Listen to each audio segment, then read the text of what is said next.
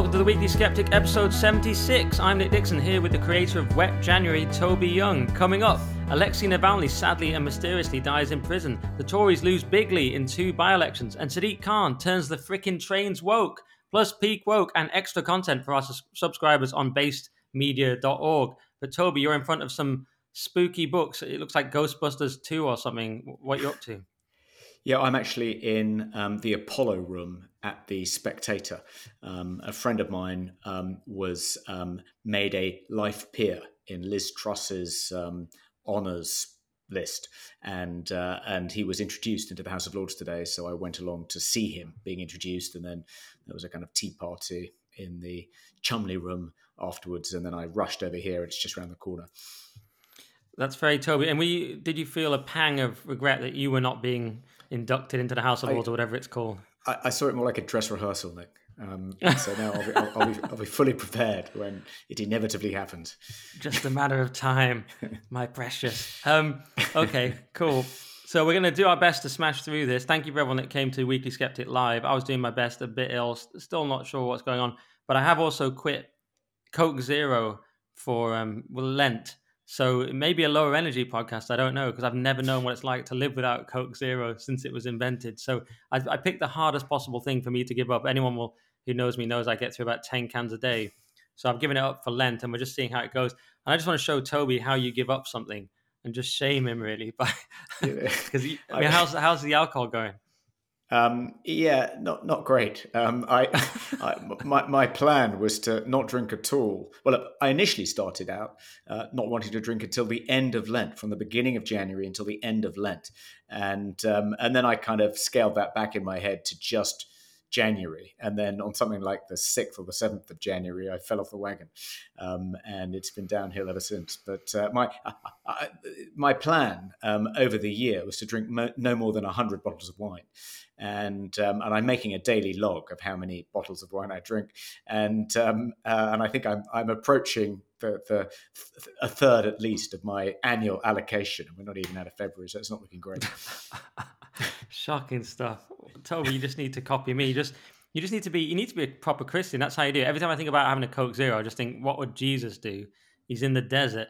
Satan's tempting him with loaves of bread and political power and the glory of all the world and the mountains and all this kind of stuff. And he's just like, no, and he's and he's rejecting him. And so I just think if I can't not drink Coke Zero for six days, this is this is why you lack you lack a you ah. Lack so you, you, are taking a you're taking advantage of the Sunday loophole, are you? So you'll be able to drink Coke Zero on Sundays. No, I didn't know that was a thing. Well, you said for six days. Um, oh no, I just said that I've, it's been last, it's lasted about that long oh, so I see far. It's been it, six days so far. Yeah, no, it is a thing. Some people who like give up alcohol for Lent um, uh, allow themselves to drink on Sundays. So actually, they only have to give it up six days a week. It's like uh, some mm. kind of theological rationale for it. Um, Sounds a bit, a bit weak mad. to me. No, I'm not going to do that, and I'm not drinking alcohol either. But that's like a that's not even half of me. That's that's not even on a worry. So I'm just I'm doing your wet January. I'm doing your dry January Lent thing effortlessly, and I'm doing the Coke Zero that actually hurts as well. Anyway, not to big myself up, well but I'm only doing it with the guidance of the Lord. So um, all right, well let's crack on with the old stories then before anyone shouts at me that I'm talking about irrelevant stuff. So the Tories lost a couple of big by elections in Wellingborough and Kingswood. And Wellingborough is interesting because they still wouldn't have won with the reform votes, actually. Labour got 13,844, Tories 7,408, Reform 3,919. And I've done the math, and uh, they still wouldn't have got it even with the reform vote. But the big takeaway was that there was almost 25,000 fewer Tory votes than last time, I believe. I think that's what the little brackets are with the minus, isn't it? And um, so the main takeaway was that 20,000 previous Tory voters just sat at home and said, mm, we're not going to bother with you guys. But they didn't flock to Labour. They didn't even flock to reform for the most part. So I think that was the real takeaway. Then Kingswood, we can also get into, but Kingswood, the Tories would have scraped it with a, a reform, with the reform vote. Labour got eleven thousand one hundred fifty-one, Tories 8,675, Reform 2,578. So, and I'm doing all, all this from memory like Rain Man. No, I'm not. But so they would have just scraped it there. But the, the sort of main takeaway I was hearing was that it wasn't a massive victory for re- Reform or in a way really Labour. It was more just that Tory voters are just disgusted. What do you think? Yeah, um, it felt more like a protest vote rather than a vote for the Labour candidates. I was hoping that Ben Habib, the Reform Party candidate in Wellingborough, um, would come second, knocking the Tories into third place. And I'll tell you why. It's because um, I think one one slither of hope to prevent a Labour landslide would be some kind of tactical voting alliance between Reform and the Tories. Now, pie in the sky, but what would make it, you know, in order to get to kind of first base in putting together some kind of tactical voting alliance, you need to identify some seats in which Reform have a better chance of winning than the Tories. So then the deal is if the Tories stand down their candidates in those seats, then Reform won't oppose the Tory candidates in seats where the Tories have the best chance of winning. But unfortunately, the reason it's really hard to get anything like that off the ground is because in no single constituency in the whole of the UK is Reform in a better place than uh, than the Tories. In every single case, Reform are behind the Tories. So I was hoping we could point to Wellingborough and say, well, if the Tories stand down in Wellingborough, how many seats will Reform then stand down in to give the Tory party candidate the best possible chance? But unfortunately, they didn't come come second, they came third. So I think it's going to be very difficult to interest either party in a deal along those lines. Maybe if, uh, if, if uh, and I don't think Rishi Sunak, of course, would be interested anyway, even if there were some seats in which the Tories were, you know, uh, in a worse position than than Reform. Um, but you know, his successor might be interested, and that could be part of their kind of platform, their their, their sort of leadership platform. I'll do a deal with Reform. We'll shoot the Reform fox. We'll make sure we reduce the labour, etc. But yeah, it doesn't look like that's going to be possible. But isn't the other issue with that the fact that Farage would never do that again after doing that in the past? And then some people feeling betrayed and him feeling that it didn't work out for them. They stood aside for the Tories and then they didn't get the Brexit they wanted and, and so on. And it, it wasn't that the general vibe behind that? Yes. Um, uh, yeah last time, um, the Brexit Party wasn't offered anything in return for not opposing Conservatives, um, you know, in, in various seats, um, and that's part of why you know Farage is now kind of quite cross. You know, I, I effectively gave the Tory Party this gift um, of uh, uh, an 80 seat majority, and look how they've squandered it never again. But this wouldn't be a gift. Um, the idea is this would be a deal. The reform would get something in return. I think I think it would be harder actually to persuade the Tories to do it than to persuade reform to do it. I mean, given that reform are unlikely to win a single seat, um, if the Tories stood down in say five seats. Giving them the best possible chance of winning, um, then they might agree not to oppose the Tories in the remainder of those seats, because at least then they'd have a shot at winning six seats. But uh, okay. yeah, I, I, it's unlikely.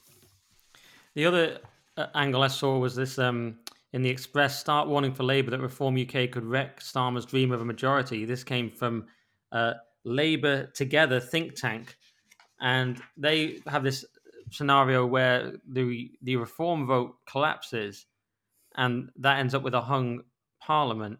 So they, they said um, a third estimate estimates that there'll be a hung parliament if support for Reform UK collapses, either due to Rishi Sunak delivering on the small votes or the party stepping aside for the Tories. So if they so you've sort of said, yeah, if they step down, but they, if, if for some reason it collapsed, then you end up, well, in this projection, Labour would have 312 seats, which is a 14 short of a majority. So that's right. interesting. They're they're trying to not not be complacent. Um, but to me, the, the, the takeaway is if all these 20,000 Tory voters suddenly didn't show up, it suggests to me that they, they didn't show up, but they didn't vote for someone else. It suggests to me they're waiting to see. And that actually does give the Tories an opportunity, even though they don't really deserve one, to rescue yes. it before the election. Yeah. Because they're like, yeah. right, we're not going to vote for you, but, you know, let's see what you do before the election. They, what are they called? Soft switches. Some of these mm. soft switches who could mm. switch back. I think uh, that might be the wrong term for the, the stay at homes, but whatever. You've got the yeah. stay at homes, you've got the soft switches.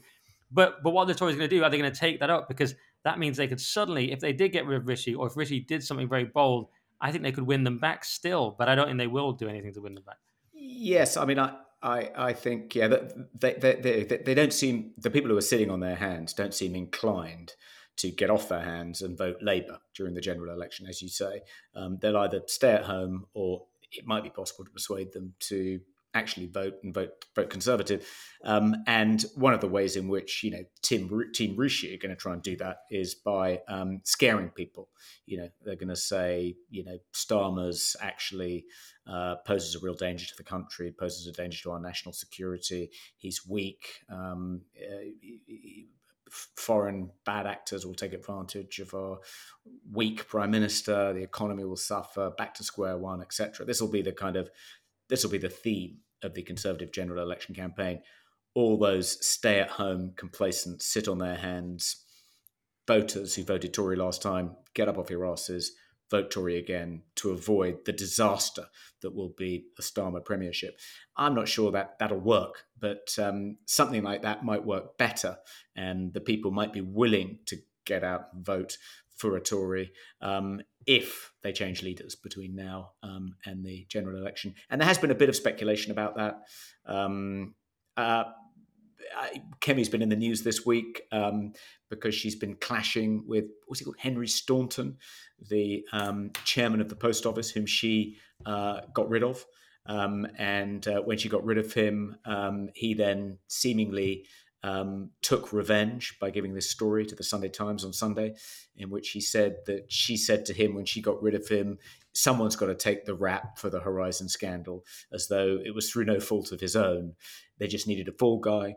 Um, and uh, he also said that um, he'd been advised by the Secretary of State to um, delay concluding some kind of compensation scheme with the sub postmasters so the Tories could limp into the next general election without that liability um, being you know, hung around their necks, which doesn't really make much sense because how big a liability is it really going to be in the grand scheme of things?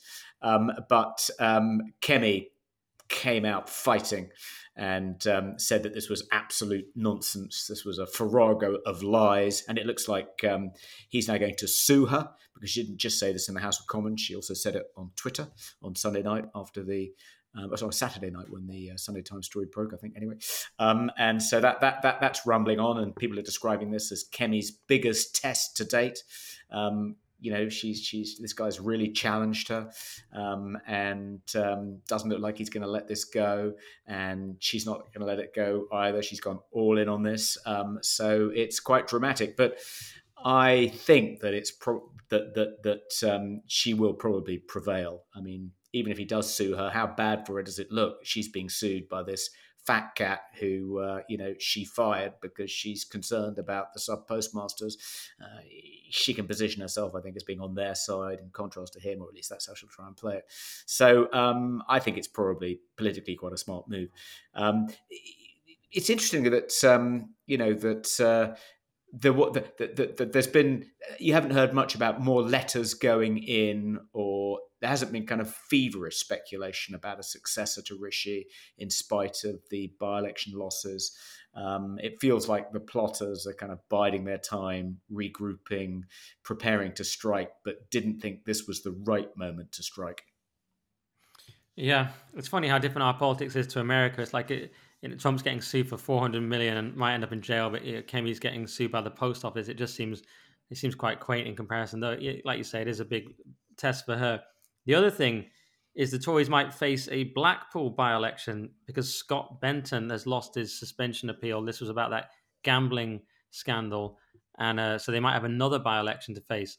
And then, of course, Labour have got the Rochdale problem where they have withdrawn since our last episode that support that Azhar Ali guy finally. They did it reluctantly, but they did do it.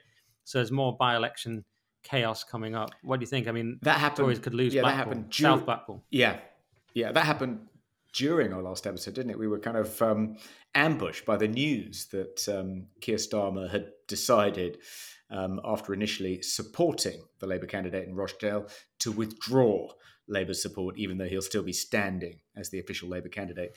Um, it'll be interesting. I think um, re- uh, Keir Starmer must be hoping that, uh, unsavoury though the Labour candidate in Rochdale is, he won't be beaten by George Galloway because that could create a bit of momentum behind George Galloway's new political party and attract no some of the traditional Muslim Labour voters who are unhappy about Labour's stance over the Israel Palestine conflict. Although Keir Starmer is also shifting um, on that particular issue, and it looks as though the SNP have tabled another call for a ceasefire, and it looks as though Keir Starmer may be preparing the ground uh, for supporting that motion, um, uh, which would be a complete U turn on his previously, I thought, impressive, steadfast, pro Israeli position, but he's obviously terrified that they're bleeding support to candidates like George Galloway. And there are all these kind of, George Galloway's party is one of seemingly about half a dozen um, trying to cash in on the Muslim disillusionment with Labour. Um, uh, but it looks as though, you know, um, a typical spineless, slippery, snake like politician, Keir Starmer is going to actually do a volte face on that issue and um, align himself with the pro Palestinian protesters, seemingly. Spineless Starmer. That's what Trump might call him. Boring, spineless Starmer. Folks, he's so boring. Any spineless, I'd have to pick one of those. Spineless Starmer's quite good, isn't it? Not bad. Spineless not bad, Starmer, yeah. folks. They say he has no spine. Um, yeah, I mean, it, I mean, he's he inevitably is going to fold on that. I mean, David Cameron. I saw this depressing thing that David Cameron has outflanked him from the left, which is something that David Cameron's been doing for a long time with the Tories. He's basically Blair, and it's so depressing. But imagine like out because he was he was all he was going on about ceasefire early on. He saw where that was going quite early and just went full ceasefire already, didn't he? And Starmer's done it later because of, of course, he doesn't want to be called anti-Semitic amongst other reasons. But he inevitably, yeah, it, he inevitably will be anyway. But and it's very depressing, all that. And on the candidate thing, Wes Streeting even put out an apology saying, I, am sorry, there are no good candidates in Rochdale. So that's really hanging your candidate out to dry. But they, they had to do it, you know, because they've got these awful people. But yeah, he just said, sorry, we haven't got a good candidate. I mean, imagine going into it like that. If he, made, if he still wins, that shows that Labour really can't do any wrong at the moment. People are just going to vote for them, whatever. If you've got a candidate who's shared an anti Semitic conspiracy theory and they're actual big people in the party have said, "I'm sorry, he's awful and crap. Don't vote for this guy." If he still, imagine if he still wins. Uh, yeah, I, I, think he could still win. Um, I think he's probably more likely to win than George Galloway. Uh, George Galloway, you know, is running as an independent. He has won before running as an independent, but um, his star, I think, is fading a little bit. I don't know if you've ever watched George Galloway on one of his kind of obscure TV channels where he's sort of a chat show host or talk show host, but um, he's not the kind of um, firebrand he once was. He's, um, you know, he's uh, he must be approaching eighty by now, and um, you know, um, I thought he was when I watched him by mistake. I just stumbled across him on the dial one, one night quite late, and I just thought he was really unimpressive. Okay, well, I've never quite understood Galloway. He's an impressive speaker wears a wears a nice hat, but I've never quite understood why, why where he's coming from or what the point of it. It's sort of a radical lefty, but aligns strongly with Islam. I've never really quite understood the offering. He had that famous moment calling out the Iraq War, which was quite good. So he can be an impressive orator, but I don't or orator depending on your proclivities. But what what what is the kind of idea of Galloway? It's just a sort of far left firebrand iconoclast. Yeah, I think he's. I think. Well, I think he's always been he's always bought into that kind of um, that particular strand of socialist uh, internationalism, um, which uh, sees um, oppressed peoples making common cause the world over, whether it be in apartheid South Africa, in present day Gaza, in disadvantaged working class communities like Rochdale, sees it as part of a kind of an international coalition of the oppressed, kind of waging war on capitalism. And so he feels there is this kind of natural alliance to be made with um, uh, Islamists um, and, you know, the white working class. Um, uh, and uh, same same sort of political stance, I guess, as um, as, as, Jeremy Corbyn, um, and also the same coalition that sprung up in opposition to the Iraq War. I think that was really. Uh, George Galloway was opposed to the war. He was ejected from the Labour Party, and he decided to take his revenge by standing, I think, in Bethnal Green um, on an anti-war platform, a pro-Islam platform, and uh, and duly won. So it's worked with him before, and he, you know, he's obviously just uh, singing from the same hymn sheet and hoping it'll work for him again. It worked for him in in in I think Hillhead as well. So you know it's worked for him three. This will be the third time uh, if it works again. But but uh, last time we tried it, it didn't work. Uh, okay, and the only difference between uh, him and Corbyn is that he has a strangely cozy relationship with Andrew Neil, which I always find strange, but it must be a Scottish thing. It's some sort of yeah, Scottish I thing I don't understand. Never quite understood that either. Yeah, old drinking buddies. yeah, but I think you're a spectator, so we don't want to say anything bad about about Mr. Neil in case he comes and gets you. But let's do this related story. Through the door oh, any second. oh yeah, could exactly. It can all kick off very easily. Um, Let's do this related story. GB News investigated over pro-Tory bias in Sunak Q and A. So we had this Sunak Q and A. It's quite strange. I had to like tease it on headliners and do like a. Everyone was quite impressed how professionally I did it. They, have not been listening to this podcast presumably, but I just nailed the introduction. We had to introduce it and tease it, and it was it was Sunak doing this Q and A, and then it happened, and it was the thing that made most headlines was the the vaccine injured person sort of shouting at him you've ruined my life sort of thing. I, am paraphrasing, but it was along those lines. And of course, I have massive sympathy for the vaccine injured. I, obviously, I didn't take it. No one on this podcast took it, but it's um, and I felt for the guy. But it was it was an awkward moment. Some people said this has backfired for Sunak, which we can discuss. But it also backfired in the sense that there were 500 complaints about this People's Forum from sad people at home and activists, presumably. And uh, Sunak said he didn't regret taking part in it but it's another Ofcom investigation. I mean, is there anything wrong? I don't really see what's wrong with it. You you have debates all the time with the prime minister. You have all sorts of uh, forums where the, the prime minister sort of faces questions on a mainstream news channel. I don't, I don't really see the problem at all. I don't see why there's bias. I mean, you saw how how he didn't come out of it that well. He was it was grilled on some very uncomfortable topics, so mm. it hmm. wasn't a sort of a bias sort of puff piece. So I don't really see the problem. Yeah, it was. It was. I don't know why it attracted 500 complaints. It was because all the clips I saw, I didn't actually watch it, but all the clips I saw uh, were of him kind of, uh, you know, being made very uncomfortable by very difficult questions that he clearly hadn't anticipated um, from members of the audience, including from the gentleman who was injured by the vaccine. And there was someone else in the audience who also seemed to have been injured by the vaccine, complaining about the inadequate compensation scheme. He was completely wrong footed by that. And it was also, the way it was shot wasn't particularly flattering to Sunak. I mean, it was all shot from behind. So you just see the back of his head. He was wearing this kind of dazzling white shirt. And you could see the mic tucked into his rear pocket. Um, but, uh, you know, there were 100 undecided voters. It wasn't like, um, you know, an audience full of Tory plants. Um, uh, and I thought they gave him a reasonably rough time. I didn't think it was any more kind of pro Tory than a typical grilling that, you know, leaders get on the BBC or Sky or ITV. So it was bizarre. Maybe it was um, Labour Party um, apparatchiks making the vast majority of the complaints, trying to um, tee up an excuse or give give Ofcom an excuse to shut down GB News if uh, uh, Labour win the next general election.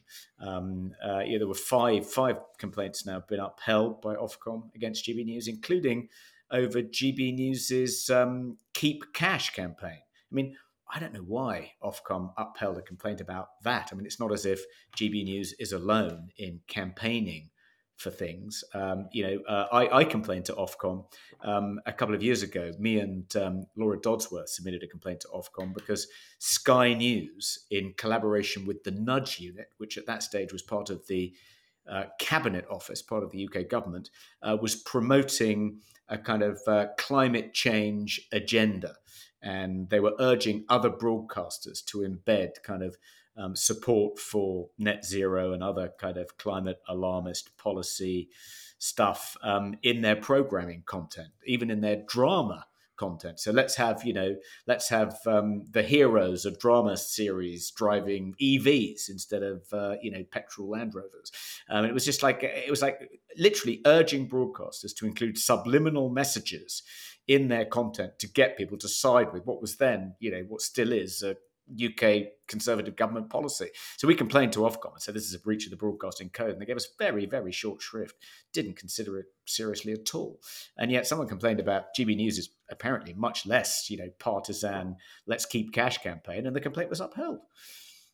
Madness, I know, and the fact that Lewis Schaffer's had no complaint upheld is is is, is truly stunning. But um, he did a good one the other day. We were talking about macaque monkeys, and he just goes, "Let, let me tell you about macaque," and it was it was a great moment. Actually, it was one of his best jokes. To be honest, one of his only proper structured jokes. But um, I, that did seem to disappear. Some people said from the YouTube repeat, but so far no Ofcom complaints. I'm amazed. I haven't had any either, but um, or Leo. But I mean, I'm quite careful. But yes, I mean they do seem to target GB. I think I'm not sure if it's Ofcom's fault or just the fact they get so many complaints that they have to investigate a certain number, and I suppose percentage-wise, a certain number get upheld.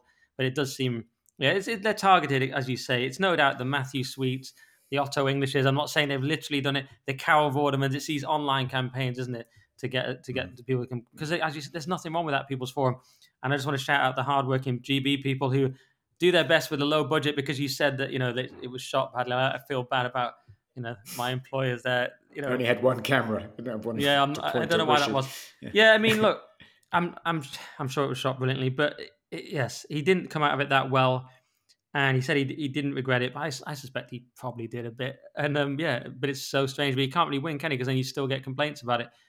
Yeah, I suppose Rishi's got to do something. He thinks, well, these are these are people that could vote for me, but how many GB News viewers will vote Tory still at this point.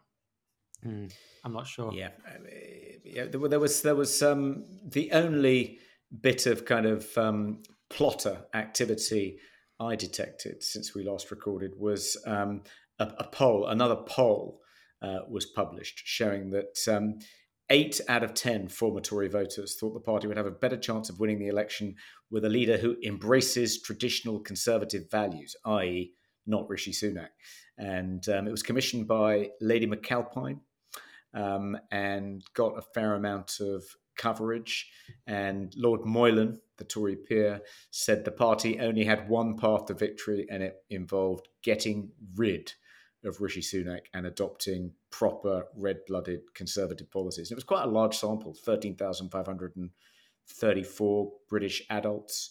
Um, it gave Labour a 22 point lead. Um, but it was, yeah, clear pathway to victory. Dump Sunak and put someone properly conservative in his place. And he might have a chance at getting those people to get up off their hands and vote Tory on election day. Yeah, I still think they could eh, with a different leader. I, I didn't think they would change leader. I still don't think they will. But looking at that by election, I really think they, they do have to. But it's, it's unfortunate for Sunak because he's I mean, I'm, there's not much sympathy left for the Tories, of course, but he, he probably is fairly conservative in his in his instincts. He probably is more conservative than he appears, but they need someone who appears conservative at this point. I mean, he's got Hunt in there, which is a problem. He's got Cameron in there, which is a problem. So of course he looks like a wet. I'm not sure he necessarily is in his in his beliefs, but he just seems like a managerial Blairite wet type, even if he's not. And and and whether he can achieve anything conservative is is the question. So it perhaps doesn't even matter how he seems. But yeah, if they brought in someone, a Truss or even a, or a Boris or you know a, a Kemi or any number of other people, not Penny, which would be a disaster. There's any number of people that would seem more conservative, even if they. I mean, was is Boris more conservative than Sunak? I mean, I don't think he is, but he would, somehow yeah. would seem like he is, or more yes. populist somehow. Yeah, yeah, no, but he didn't actually do anything um, uh, that was noticeably more conservative than any. I mean, he he, got Brexit done, I suppose. Um, but then, you know, Rishi Sunak might have got Brexit done too. He voted for Brexit. Um, and it was pretty much inevitable that whoever won the 2019 election was going to get Brexit done, uh, insofar as Boris did. Um, but uh, yeah, apart from that, I can't think of a single thing that Boris did uh, that was, in my view, you know, a properly conservative piece of legislation. Um, I mean, Rishi's big problem is the small boats and his inability to do anything about them. Um, uh, someone did someone did throw a spanner into the works. My plan was to, you know, uh, I have this fantasy that he'll be replaced by Kemi Badenoch in a coronation, and she'll then uh, quickly corner a snap election on the single issue of whether to take Britain out of the European Convention on Human Rights, um, because only if we do that can we get rid of the small boats. But someone pointed out that apparently the Rwandans have said uh, if you withdraw from the convention, then we're not going to take um, any um, uh, of your asylum seekers and process them in Rwanda. So, uh, if they did withdraw from the convention, that wouldn't necessarily enable planes to take off to take asylum seekers to Rwanda. Um, they'd have to, I don't know, take them somewhere else. Um, but so it sort of makes it slightly more complicated. Okay. Well, that, that story is fairly serious. So maybe we'll move on to a more sort of funny story. Well, it's still awful. It's the woke overground lines. But Toby, first, do you want to quickly do our first advert today? Yeah. So this is an ad from um, uh, the Mighty Thor, and um, uh, so Some say they miss Thor's bad jokes. So here's a joke How do you punish a narcissist? Stop voting for them. Narcissists hate being ignored. Instead of feeding the narcissist politician's three Ds defensiveness, dismissiveness, and dominance by acknowledging the mess they make with your precious attention, take one of Thor's coaching sessions, which focus on areas you can control using, among other things, the three Ds of business storytelling detail, description, and dialogue. Thor can help you build stronger presentations, pitches, speeches, and tell a confident self story. M&A specialist Jonathan says, Thor gave me a new paradigm of communication and the confidence to make the most of my experiences. The situation that I was left that I was left in with a difficult internal narrative when looking for a job post COVID Thor was able to give me a framework for thinking about how to answer questions, to tease the important details relevant to my circumstances, and give me the confidence that my values and experience were not only relevant, but in demand and useful. I am now consistently able to speak in a way that makes an impact and inspires others. Read 84 similar recommendations on Thor's LinkedIn at linkedin.com slash in slash Thor Holt, or to swap bad jokes Contact Thor on WhatsApp on plus four four zero seven nine zero six three two one five nine three. That's plus four four zero seven nine zero six three two one five nine three. And the details of how to contact Thor will, of course, be below the podcast on your favorite podcasting app. All right, thank you to Thor. Now let's go on to this next story, which is Sadiq Khan's woke overground lines. So I'm sure you've seen it. Sadiq Khan has renamed these six lines and he's got the Liberty line, the Lioness line, the Mildmay line, the Suffragette, Weaver, and Windrush lines, and it's just a kind of open provocation to the good people of this country. And it's cost about 6.3 million, they reckon. And you think, where are these names even from? Lioness is pretty obvious. We all know that's women's football. The Sadiq, Sadiq's uh, sacred thing that he we all have to worship. You have, if, famously, if you don't like women's football, you get called mate and you get put in prison immediately and um, there's a whole video campaign about it. And the Liberty line, I was like, what's that about? Well, it's about general independence and liberty, but it's also about the independence of Havering, apparently. It was quite obscure. Uh, Mildmay is to do with a small charitable hospital in Shoreditch, which played an important role during the HIV AIDS crisis in the 1980s. So you've got a sort of AIDSy line in there. You've got the suffragettes, of course, violent terrorists. You've got the Weaver, which is the textile industry and it goes through certain textile places. And you've got Windrush, which of course we all know about, and that goes through certain windrushy places. So they're all related to the places they go through, but they're all about as woke as could possibly be. And um, I mean, look, I suppose look, you've got liberty. I guess who can argue with liberty? But then you've got women's football, AIDS, feminism, textiles, and immigration. Basically, I mean, is that about right? That's about right. It's uh, it is quite shocking because um, you know it's like is no space are there no public amenities that um, are untouched now by politics and you know you think there'd be i mean you know by convention we don't kind of take the opportunity to kind of um, you know um, uh, splash our political we all over you know things like underground lines, um, overground lines, um, to make kind of to score political points. I mean, and one of the reasons for that is that, of course, you know, if there's a Tory successor one day to Sadiq Khan, they could rename um, all these lines after you know great victors in Britain, British military campaigns, or the kings and queens of England, which used to be the convention. Um, so it just seems spell like... out Sadiq Khan is a prick across all all six. How many words is that? Sadiq Khan is a prick. Okay, you need one more line, an effing prick, and that could be the six lines. That's quite creative.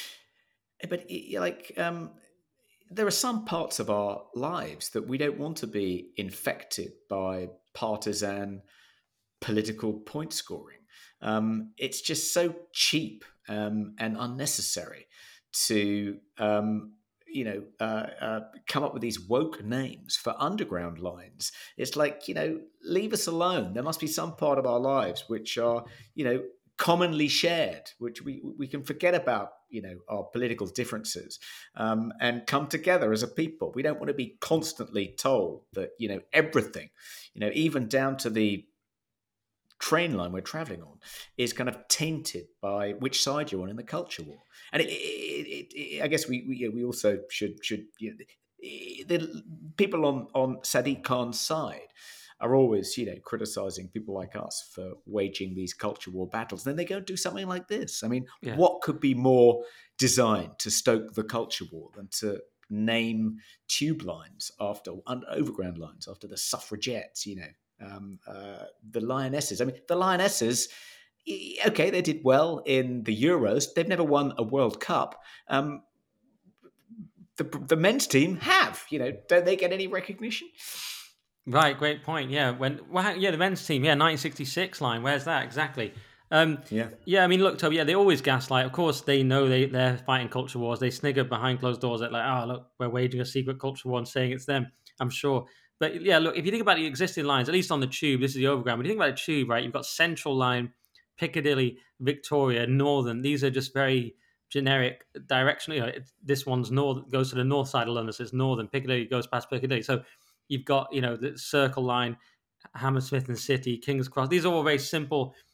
But then Waterloo, you've got, I like that one. Yeah. yeah then you've got, if you think about it, you've got the, you do have the now the Elizabeth line, obviously because of Queen Elizabeth II. I suppose you've got the Jubilee line, presumably related to the Jubilee, but mm. that's about as political as it gets, which is the absolute most generic. You know, the Queen.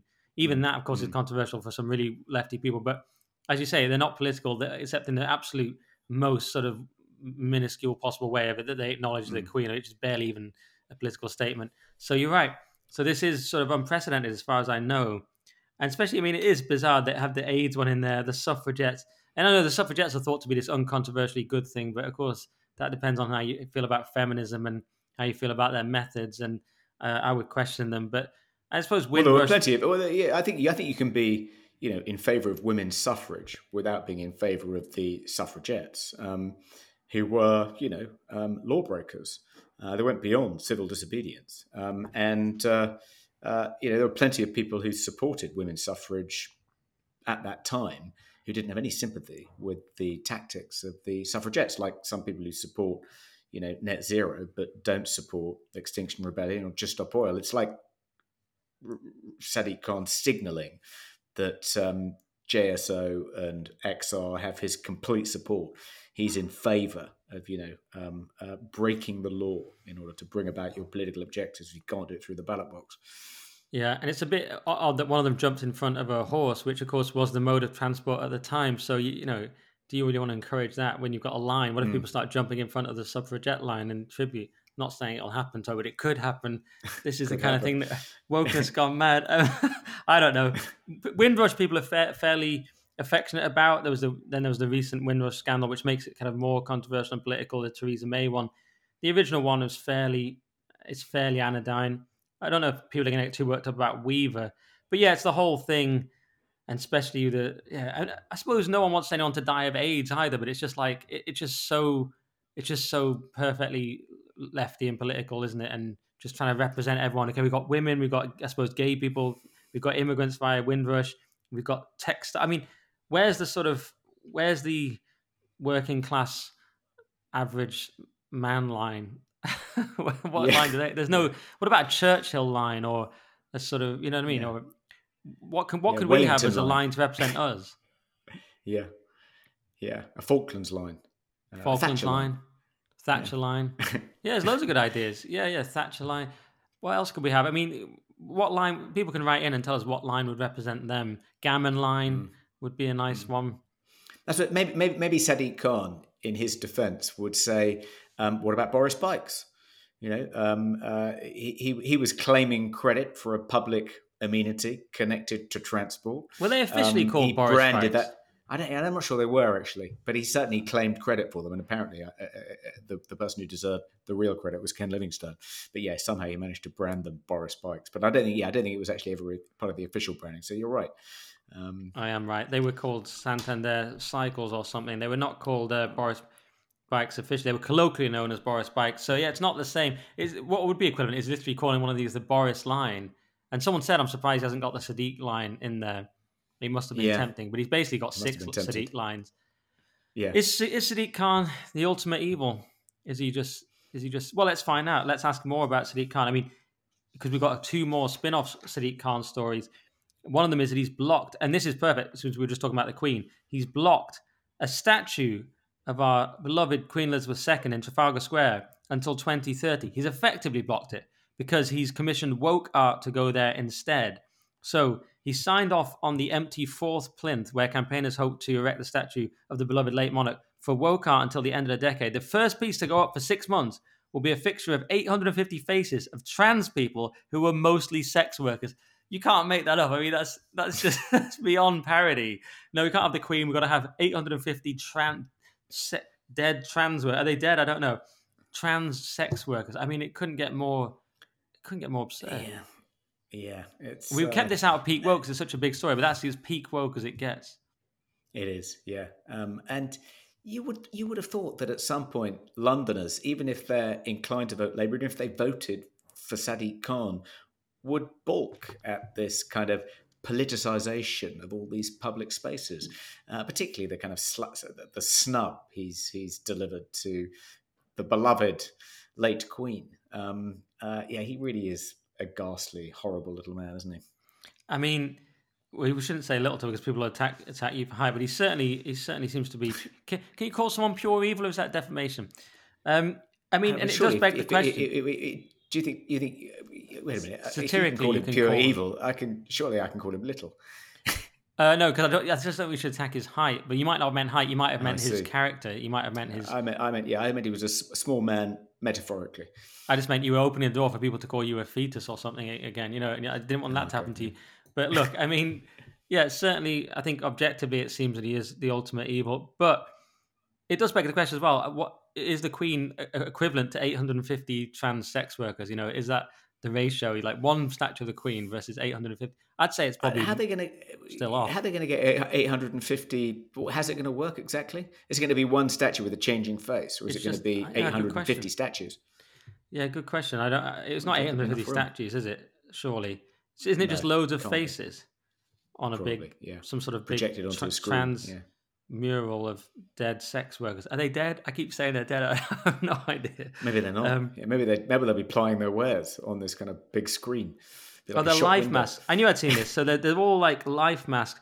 I don't know if the uh, viewer can see it, but they're all a, a load of masks. Maybe we can drop this in in post production. Probably not. But they're, it's Teresa Margolles, Mar- Margol's Improntas features casts of the faces of 850 trans people from London and around the world. So I don't know. It's a skull rack. It's it's based on a skull rack from Meso, Mesoamerican civilizations.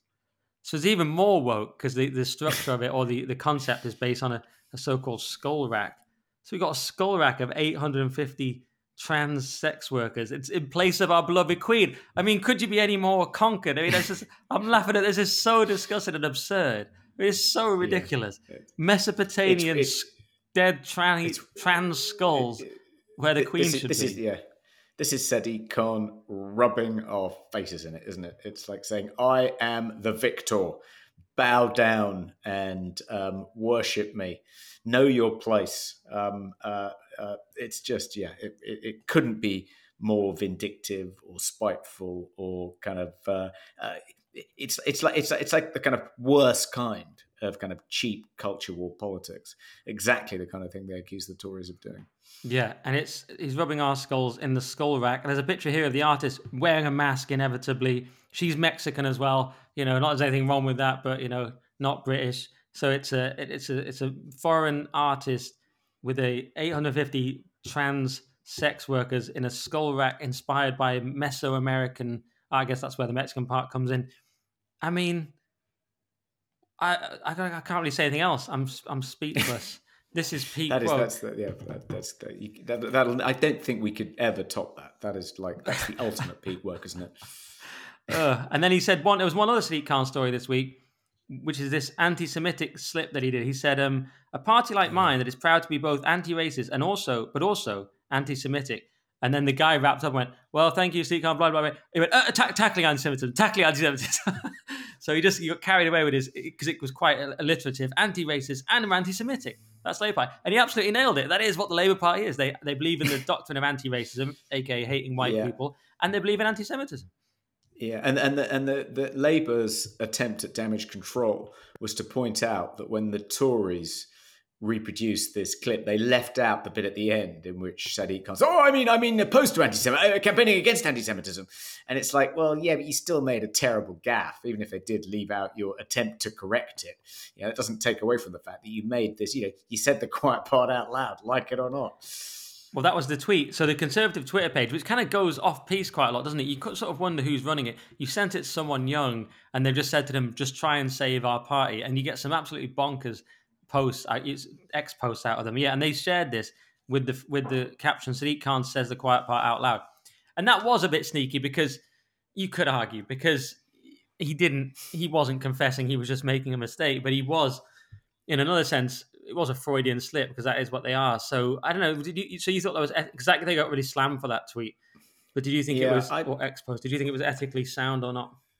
I, I well, I, I think um, the fact that it um, sailed quite close to the wind, um, I think is is premeditated.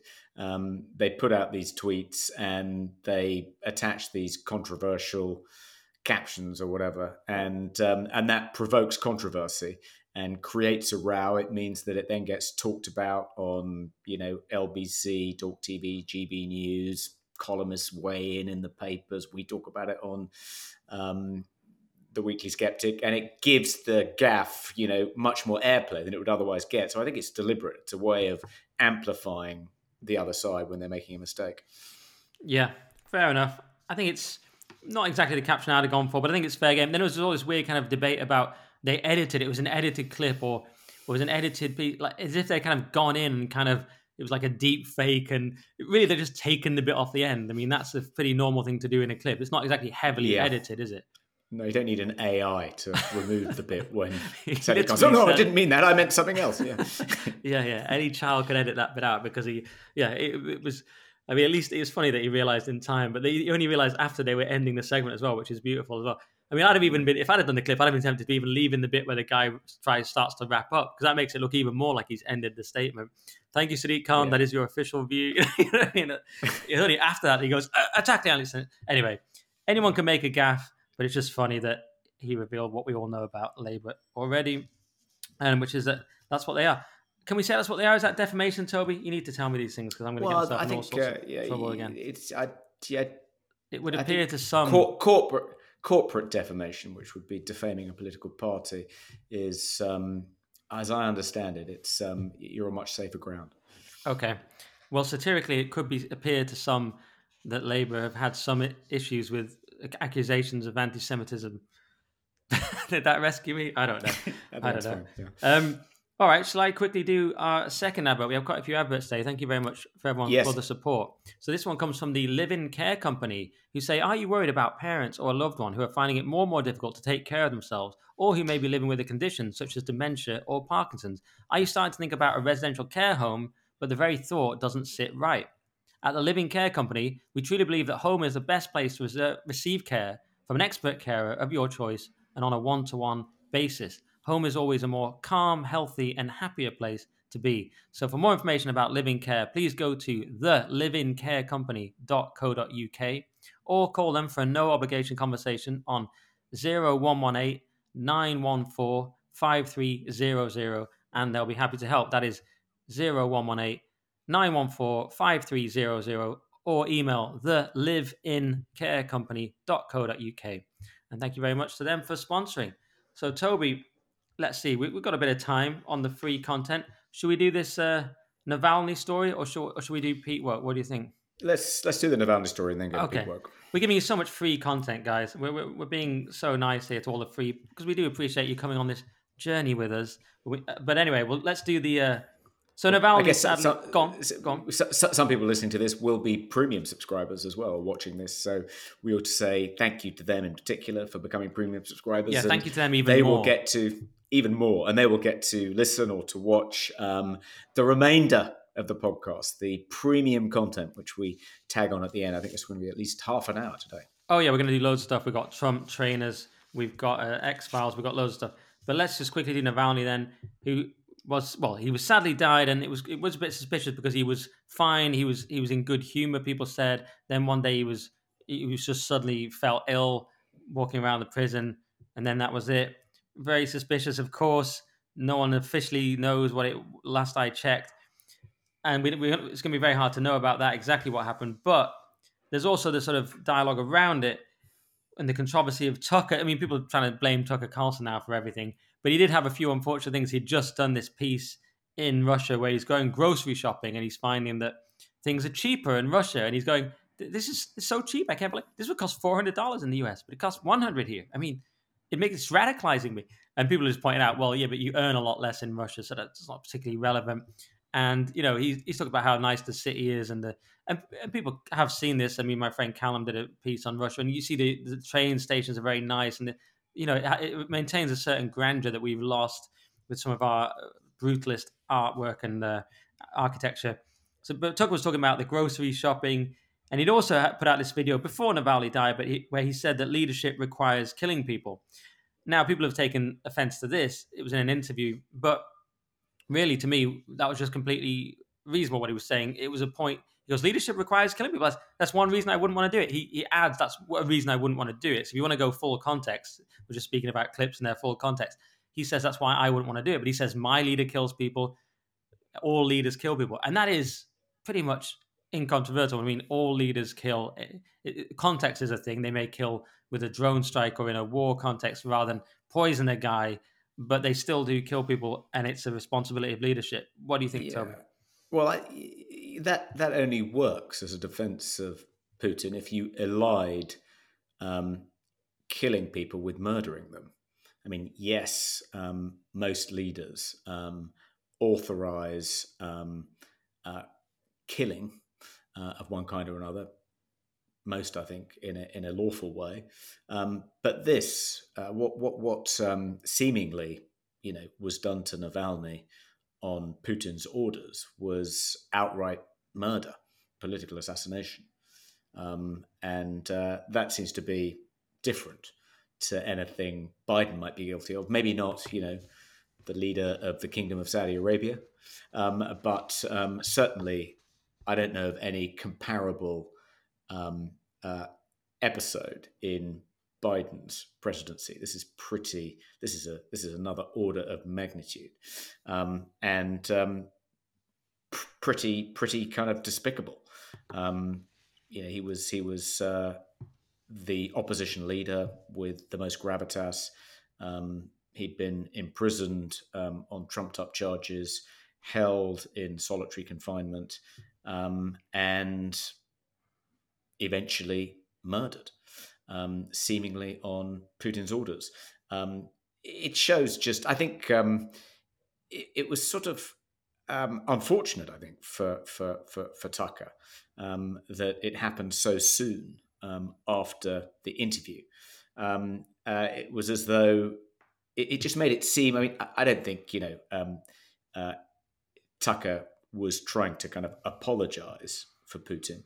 Um, but he, he, he, he, his failure to kind of um, challenge him and um, uh, the fact that he allowed him to present as, you know, just another statesman, just another political leader, um, uh, and didn't kind of tease out just how monstrous and what a tyrant he is. Um, you know, this this bring I think this brings home to everyone that that Putin really is um, like one of the kind of 20th century dictators of old.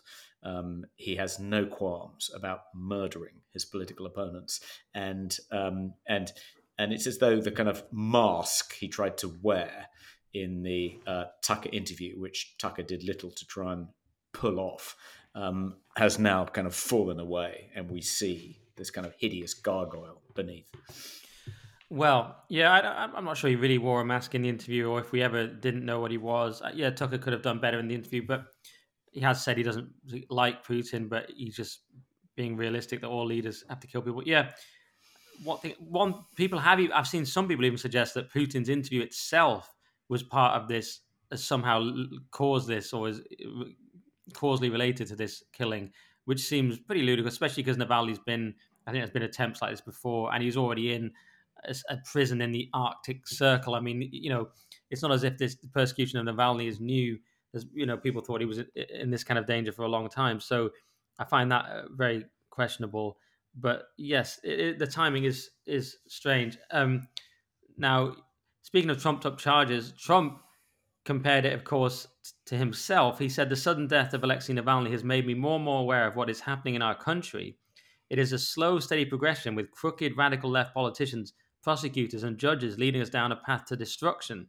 So, you know, is he suggesting there that, you know, his, his treatment is a bit like Navalny? It does sound like, like that. I mean, you know, and the, hmm. they are going a different route. What they're, they're going down the route of such absurd penalties on uh, Trump amounting to around 400 million last I checked with all these absurd uh, judgments. I mean, there was a Babylon Bee. So, yeah, I mean, 354.9 million he's just been fined. And with interest and other costs, it will get to more than 450. And then there's the E. Jean Carroll, which is 83.3 million. So they are just completely finding him into oblivion and doing everything they can. I mean, it's a different method, but I can see where Trump's coming from a little bit. Whereas Biden, on the other hand, used this to try and drum up more funding for Ukraine. There's this $95 billion aid package that includes funds for Ukraine, but Mike Johnson, the House Speaker, is refusing to bring it up for a vote, is demanding a meeting with Biden. So Biden's used this to try and say, look, we need to win this war and we need to do more to attack Putin. And um, of course, the Republicans are a bit sick of all this kind of stuff because they've had the neocon era of Bush, Jr. and Cheney, and they're now more isolationist.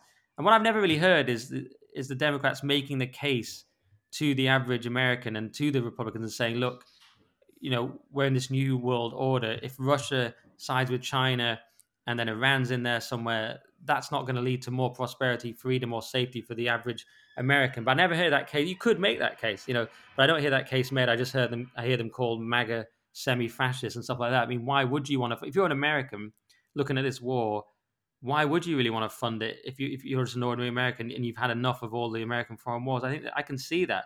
But only do you really think the case has been made properly to the to the American citizen of why they should be funding Ukraine? And do you think Trump is like Navalny?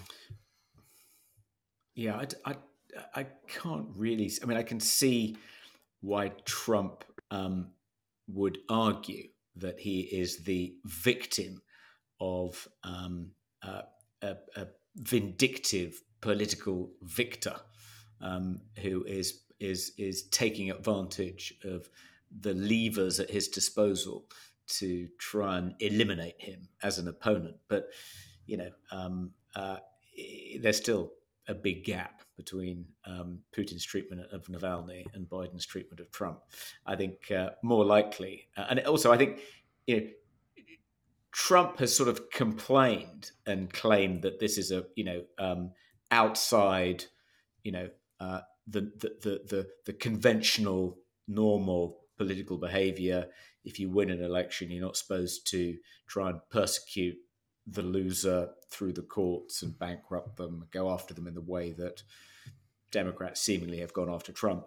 Um, but you don't get the impression for a second that if Trump wins, he'll hesitate about using what powers he has as you know the president to persecute, go after his political opponents, including Biden.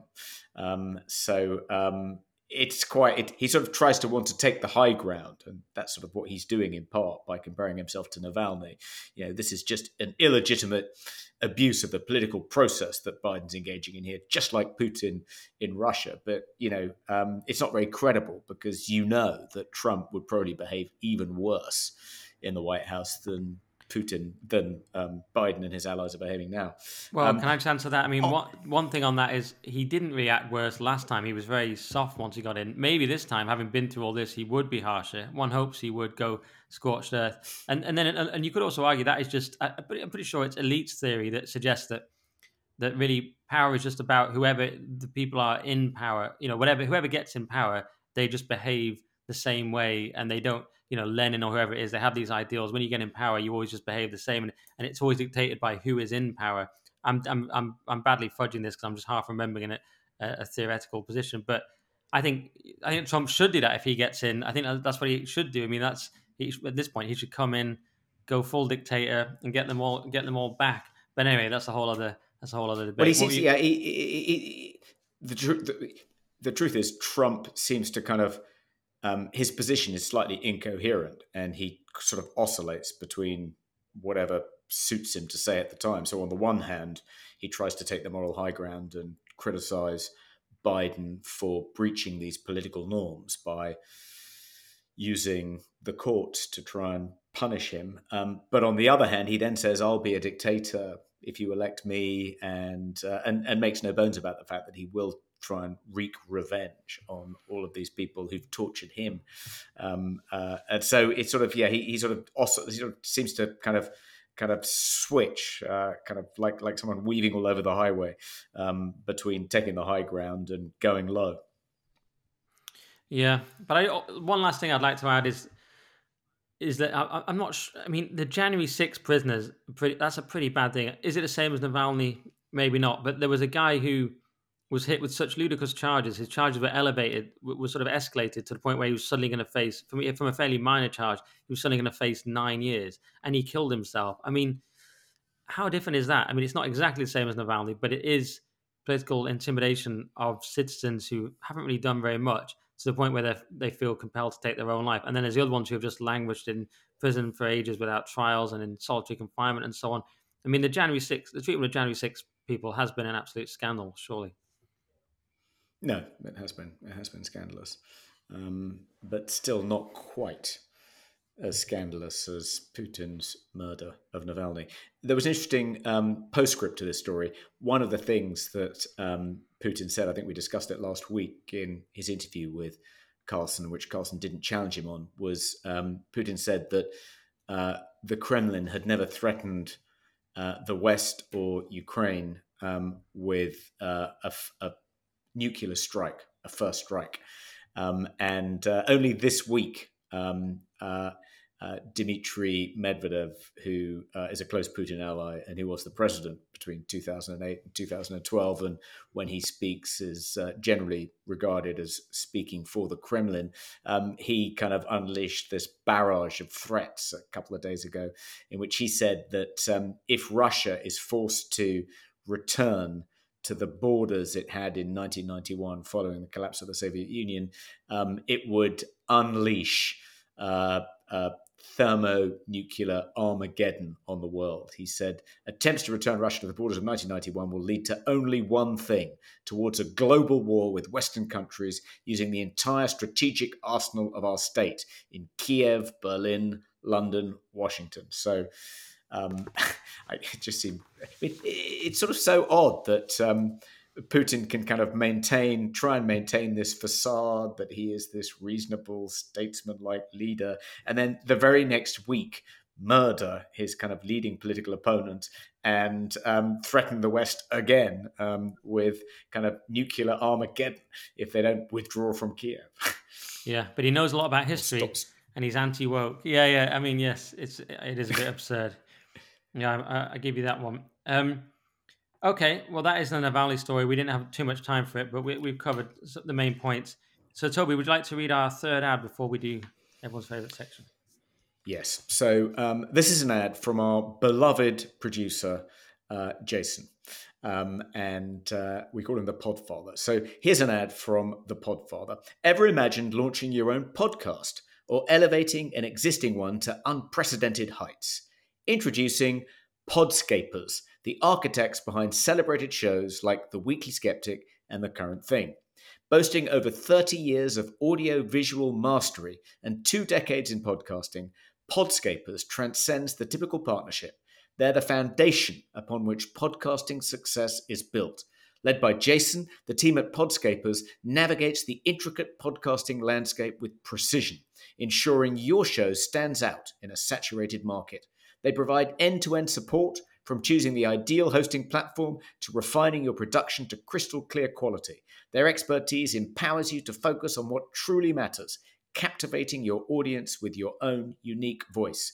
Podscaper's distinction lies in their unwavering commitment to nurturing relationships, deeply understanding your vision, and materializing it into an audible reality. They're adept at steering podcasters through the intricacies of growth and monetization, devising strategies that harmonize with your brand's essence. Whether you're at the dawn of your podcasting adventure or seeking to propel your existing show to new heights, Podscapers has got you covered. Their dedication has been pivotal to us, illustrating that with the right partnership, achieving the zenith of podcasting success is within reach. Embark on your podcasting journey with Podscapers. Visit podscapers.com to connect with Jason and his team. Let them elevate your podcast from a mere concept to a resounding success story. With Podscapers, your podcasting aspirations are not just achievable, they're inevitable.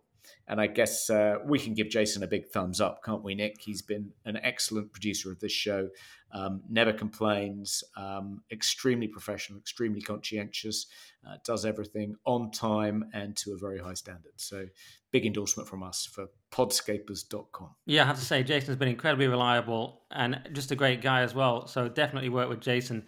And uh, my only criticism is his, his advert should be a bit longer. But other than that, yeah, Jason's absolutely great. So definitely work with, with him. Top, top recommendation from the Weekly Sceptic. And he's helped us get to whatever we get to. What is it, 1.4 million downloads or something crazy? So yeah, absolutely. And uh, the, the only the only non woke podcast to break into the top five in Apple's British politics podcast chart. There you go. Partly, largely thanks to Jason. Actually, he's done most of it. The rest is me and a tiny bit Toby. Um, all right. Well, now let's go to everyone's favorite section, which is peak woke. So, Toby, peak woke this week. I've got so many. I don't even know where to begin. I mean, you've got quite a few as well. Shall I just start with one here? Michelangelo's creation of man is dubbed the symbol of white supremacy. So, Robin DiAngelo, this, the author of uh, White Fragility, I'm sure you're familiar with this unfortunate lady, and she she looked at this uh, creation of man, which is also known as the creation of Adam, because actually that's its real title, Adamo originally but she looked at it and said, um, "Oh, you know, the one where God is in a cloud and there's all these angels and he's reaching out and he's touching. I don't know who that is, David or something." It's like, no, it's Adam. It's in the name. Uh, and God is white and David's white and the angels are white. That's the perfect convergence of white supremacy and patriarchy, right? It's like it's white. So the the philistinism of the woke. I mean, absolutely stunning. Now they want to destroy our art, all the great art, not just our art, but Europe's art and the, and call it patriarchal and white supremacist because God's white and Adam's yeah. white. I mean, and presumably she she wants to replace it with something like a mural depicting She-Hulk attorney at law, or yeah, know, or, something, or something. 850 what, what? trans skulls. you think? It's like, by the way, why is trans? I've just thought, why is that a celebration of trans? If I said, guys, there's 850 trans skulls here, most of them were sex workers, you'd be like, Nick, if you killed 850 trans sex workers and piled their skulls up, I was like, well, yeah. I mean, when I hear 850 trans skulls, I don't know why I didn't say this earlier. Don't you think that sounds like a mass slaughter? It does. It doesn't. Yeah, it doesn't sound like a celebration of trans sex workers, does it? Um, uh, but, but what's so funny about you know Robin DiAngelo um, attacking Michelangelo in the Sistine Chapel is um, you know what what what what kind of what what what do they want to substitute it with? You know, what's their woke cultural alternative? You know, they don't have any kind of cultural hinterland. They don't. What what genius artists can they point to in their column as if to say, "Join our team"? You know, we have better art than your team. It's like you know, you, you think there'd be some degree of self awareness. I mean, at some point, you know, canceling people like Michelangelo, it's got a dawn on them, isn't particularly smart. I mean, how many more geniuses do you want to kind of, uh, you know, consign to our team? It's not doing your cause a huge amount of good. You know, who have we got now? We've got Shakespeare, now Michelangelo. Um, you know, uh, Darwin um, presumably will, will, shortly be cancelled. We've got Roald Dahl, Ian Ian Fleming. Um, I think uh, Jane Austen was attacked yeah. the other day. I'm sure we got Chaucer. Um, uh, I don't need to I check. Think, I think yeah, Chaucer. Yeah. Um, uh, it's like, um, but they don't know, care about art. All... They, they're ideologues. They care about uh, ideology. They don't care about art, do they? Well, that's pretty clear. Yeah. Go on, Toby. Do you um, want to do one? We've got so many that smash. Yeah. Okay. So uh, yeah. So uh, you know, so there was um, a great headline in the Telegraph: "Women in armed forces feel unsafe after Grant Shapps comments." So, um, according to the the Telegraph, women in the armed forces have been made to feel unsafe in the wake of the Defence Secretary's comments over the diversity row engulfing the military. So Grant Shapps warned that a woke and extremist culture had uh, infiltrated the British Army after it was revealed that um, the army were considering ways to relax checks uh, on foreigners applying to join the army, including in the intelligence corps, in order to meet their diversity quotas. And he said he wanted to put an end to this approach and um, introduce some common sense into the armed forces and dispense with this woke gobbledygook. And as a response, uh, women serving in the British Army have said that uh, uh, if, if, if this approach is going to be adopted, they'll feel unsafe. And it's like, wait a minute, you're supposed to be um, facing down our enemies. You know, we're supposed to be relying on you to face down, you know, Putin's special forces when they try and invade Sweden and you're called up as part of the NATO defense force. You're supposed to be proving to us that you're every bit as deadly and as scary to the enemies massing at our borders as as you know men would be white working class men. And yet here you are saying that a few minor political points scored by grant shapps have made you feel unsafe. It's like if that makes you feel unsafe you're not going to be much good guarding the wall are you? I mean it's uh, it's just ludicrous. Um, uh, uh, uh but uh, one thought did occur to me which a point i, I have esprit d'escalier about last week nick um, which is um, you know, we were talking about the kind of wokeification of the british army and if they're now just recruiting kind of pink haired, um, you know, trans sex workers with kind of lots of piercings, you know, instead of, you know, um, uh, white working class Millwall supporters to kind of be the backbone of the British Army, you know, that's it, game over. We might as well just, you know, roll out the red carpet for Putin and um, the Chinese. Uh, actually, thinking about it, um, the, the, the, kind of woke women, as as is indicated by their response to Grant Shapps' fairly mild remarks, they're full of rage, aren't they? They're incredibly angry and they're unbelievably vicious. You know, they don't hesitate to pile on. They don't hesitate to try and cancel someone, rob them of their livelihood if they make the slightest ideological infraction. They're, they, they, they, you know, they get worked up about men who don't kind of applaud women's football. I mean, they're angry about so many things. They're full of rage. They're vicious. Actually, maybe, maybe they might make pretty good soldiers. Um, you know, maybe they should be guarding the wall. I mean, you know, um, maybe they're actually even more vicious and deadly and ruthless and angry than your average Millwall supporter. So maybe we should think twice about this uh, wokeification of the armed forces being a bad thing. Maybe they're just the people we need to keep us keep us safe at night. It's a good argument. They are physically weak, of course, and ineffective. So probably they have to end up being the people behind the scenes making the decisions, just ruthlessly sending people in. But then you've got woke people sending in men to their death. So I don't I don't like that either. Yeah, I'm not sure. I'm not sure. They could be used. I suppose they could be used as sort of torturers because they just have no empathy and they're evil. So you could use them for like interrogations, maybe. Yeah, about drone operators, you know, no, no, no right. risk that they'll hesitate because there's, you know, um, a woman kind of uh, uh, breastfeeding a baby um, uh, next to the terrorist leader. Yeah, they'll just they'll just pull the trigger. Yeah, um, it's incredibly dark. What about this one? Cathedral apologizes as transgender activist eulogized at funeral as mother of all whores. This took place at St. Patrick's in Manhattan. This sacrilegious funeral where mourners clad in fishnet stockings and miniskirts danced in the aisles, and they were praising this uh, sex worker. Speaking of trans sex workers, I think this was one of the the skulls that ended up in that artwork. Um, this, this person had, was called the mother of all whores, and people are like, how can this take place? In a, in a Catholic cathedral. And this, of course, comes after Canterbury Cathedral had the silent disco. So it's just a continued desecration yeah. of Christianity. The difference here is that they didn't seem to know this was taking place and they weren't funding it. They were horrified as well, I believe. Yeah, it's like uh, we're going to see. It's like you know the the, the the, the Catholic diocese in New York said we're going to see your silent disco and raise you um, a, a, a, the a funeral for the mother of all whores.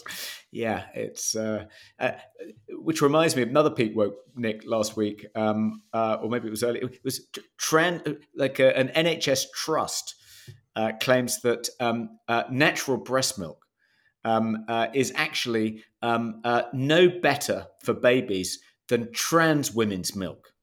Um, so, um, uh, in a letter to campaigners, the University of Sussex, it would be the University of Sussex Hospitals NHS Trust, said that milk produced by trans women, after that is men, after taking a combination of drugs, is quote comparable to that produced following the birth of a baby. So they're claiming, and this doesn't sound like it's going to hold up to much scientific scrutiny, that if you pump men full of enough drugs, they can actually produce some kind of milk from their male breasts that is every bit as good for newborns as mother's milk. Um, it's just amazing, extraordinary, isn't it? Wow, that is incredible, and that kind of reminds me of a, another one I have, only vaguely, which is unions criticised demeaning gift bag for menopausal staff at Avanti West Coast. Now, I'm not sure if the peak woke here is the bag itself or the protest against the bag, but this was a bag actually designed, it turns out, by menopausal women for menopausal women. And it was just a bit of fun, really. It, sort of fun encouragement. It included a fan for hot sweats, a jelly baby sweet in case you feel like biting someone's head off, a tissue if you're feeling a bit emotional, and a paperclip to help you keep it all together. So it was just a kind of, it was like a, it's been called an insulting gimmick. But I think this was actually just just menopausal women trying to put. I'm going to be really woke here myself and say this was just menopausal women trying to put the issue on the map, and they were just saying, "Hey, these are the, these are some fun items to make you think about it." But this union has uh, has has now said, "No, no, it's appalling." The Transport Salaried Staffs Association said the pack was appalling, demeaning, and dismissive, and added, "Women deserve informed support and respect from their employers, not belittlement." Even though this was designed by menopausal women, and I just think at least they're getting the issue on the map. If it was a if it was a bag for white men, they'd just say stick the bag over your head because uh, you know and off yourself because that's what they think of us. So I think so they're getting much better treatment than us, but this is still an insulting gimmick. What do you think, Toby? Yeah, it's uh, it's like it's like it's like uh, they're easily insulted, is what I think. Um, well, they should they should try walking in our they should try walking in our shoes for a week. Um, uh, did you see uh, the um, Scots? Um, there's been a, a, row in Scotland, um, which is the Redcoat Cafe, which is the name of the cafe in Edinburgh Castle, should, according to the uh, SNP, be renamed and they've started a campaign. Um, and in their campaign literature, they say the Redcoats played a significant role in subjugating Scotland and suppressing its peoples during periods of history marked by conflict and strife. Um, uh, it's like, uh, no, the Redcoats is um, a um, synonym for um, the uh, British Army during the colonial era um, uh, because they wore red coats so they could be seen more easily by people on their own side so they wouldn't shoot them with muskets. Um, uh, but the backbone of the British Army during, you know, the pomp of the British Empire were the Scottish regiments. I mean, they wore their red coats with pride, um, and they were some of the most ferocious fighters, some of the bravest, most indomitable battalions. Um, so the notion that uh, it's just the English that the name Redcoats is associated with is typical of the kind of uh, um, distortion of history engaged in by these uh, ghastly ethno nationalists north of the border. Okay, well, speaking of redcoats, maybe I'll chuck this one in here. Labour vows to eliminate fox hunting. I'm sure people have seen that Shadow Environment Secretary Steve Reed has promised to close loopholes in this hunting act which is already a Blair thing, the 2004 Hunting Act introduced by Blair's administration. We're still living in Blair's world, and we're now in this sort of decaying country. We're in a culture war. We have immigration, we have cost of living, we have inflation, we have every possible issue facing us. Wars in Russia, in Gaza, and in you, you know, um, in Yemen now, and all this kind of. We got everything's kicking off around the world and domestically, and yet they want to bring back this ancient proto culture war issue, you could call it, of fox hunting and attack people in the country, attack the Shire, attack the good old English rural people, including in a way my people in the lakes, although the, the hunting's a bit less posh there, but they do hunt. And they want to attack hunting once again and kick the sort of just about twitching body of hunting into the dirt, Toby.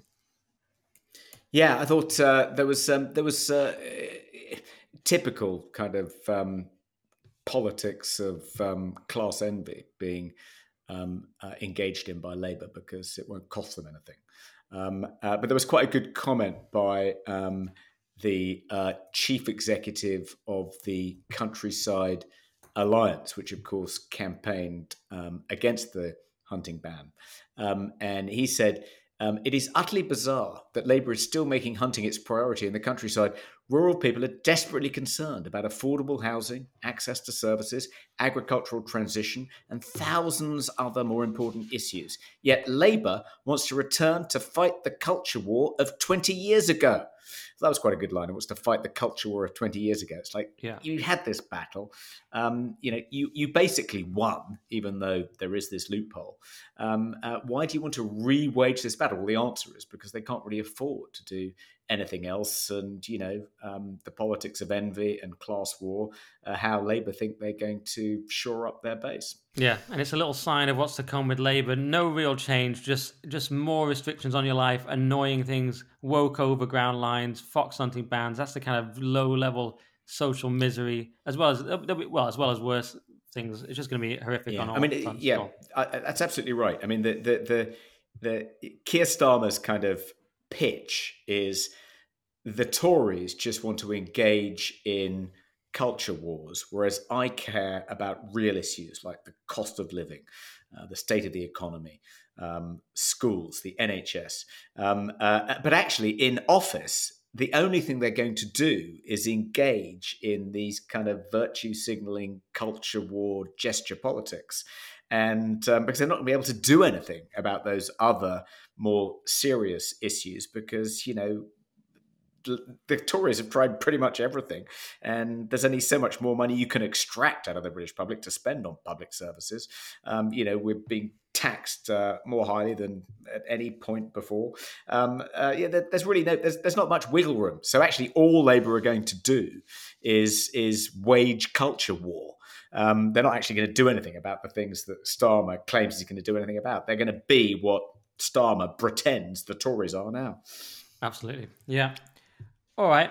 Couldn't put it better myself. So that is pretty much the show, guys. Thank you so much for listening. We're going to probably go into the, well, probably, we're definitely going to go into the paid section now for the subscribers to basedmedia.org. So uh, go over there and subscribe if you haven't yet for as little as £5 a month. And we're going to have loads more shows coming up and loads more content. But get in there now. Many people have. In fact, I've been impressed by the amount of subscribers we've already got. But let's face it, not that much promotion and, you know, a fairly soft launch. So, but thank you to everyone that subscribed. We're going to move over there in a sec. Uh, if you want to support me on my Substack, it's nickdixon.substack.com. If you want to buy me a coffee, it's buymeacoffee.com slash nickdixon or go to basedmedia.org. I know we people only have limited funds to go around. Maybe we'll incorporate everything at one point. We're, we're doing our best. And Toby, is there anything you would like to plug? Yeah, just to say this isn't the end of the podcast. This is just the end of the free bit. Um, we're now going to move to the premium bit. Um, and if you want to hear the rest of it, in which we're going to talk about what's happening across the pond, we're going to talk about the X Files. We've got some stuff from the based department, um, the opposite of peak woke, things that'll actually cheer you up to hear about. Um, a few sound things happening here and there, which we've managed to find. Um, but if you want to hear about them, you have to subscribe. And as Nick says, uh, you can do that for as little as five pounds a month, then you won't just be able to watch or listen to the premium bit of this podcast, but of other podcasts, which will shortly appear on our platform. So basedmedia.org, click on sign up, subscribe for as little as five pounds a month. Then if you want to support the Free Speech Union, go to freespeechunion.org slash join and the Daily Sceptic, just go to dailysceptic.org, click on donate. And for as little as five pounds a month, you can become a commentator and support all our work on the Daily Sceptic. All right, excellent. I thought that was pretty well done. And yeah, basedmedia.org. We'll see you over there. And to everyone else, stay skeptical. Stay skeptical.